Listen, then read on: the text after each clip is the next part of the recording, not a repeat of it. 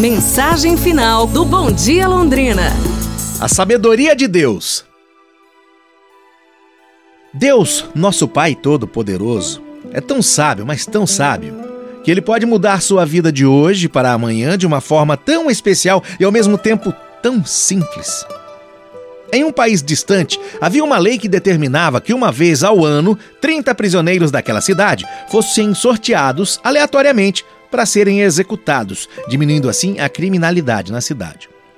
Com o passar dos anos, toda vez que aproximava-se essa data, uma imensa tristeza tomava conta da pequena cidade.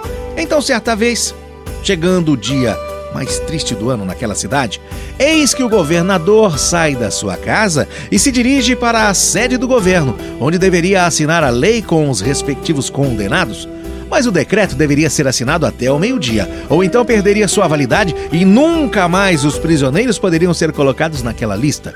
Naquele dia, no trajeto até o palácio, aquele governante observava o cotidiano da pequena cidade através da janela do seu carro quando de repente seus olhos observaram duas crianças correndo na rua.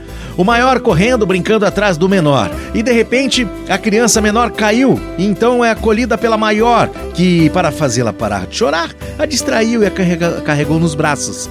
O carro do governador já estava distante, mas ele manteve o seu olhar naquela cena.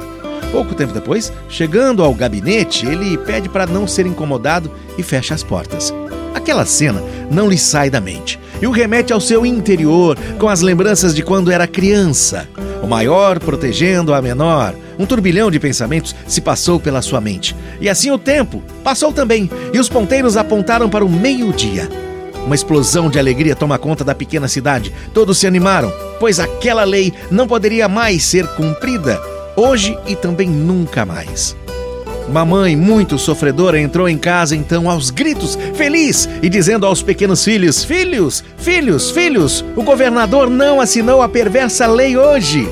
Nós não queríamos contar a vocês, mas o seu pai tinha sido escolhido para ser executado hoje. E graças a Deus, ele estará conosco na semana que vem. As crianças ficaram felizes ao ver a felicidade da mãe e logo a mãe perguntou o que eles haviam feito hoje. Eles responderam: Nada demais, mamãe. Saímos para brincar um pouco, mas a Júlia caiu, chorou e eu tive que carregar ela no colo e contar algumas historinhas para ela. Eu acho que nem deveríamos ter saído de casa hoje, viu, mamãe? E é assim. É assim que Deus age em nossas vidas também. Muitas e muitas vezes nem percebemos os sinais, mas Ele sabe exatamente como fazer aquilo que é aprovável e muitas e muitas e muitas vezes usa sempre as próprias pessoas para que enxerguemos a vida de maneira diferente. Nunca se esqueça que Deus cuida de nós em todos os instantes. Pense nisso. Boa semana.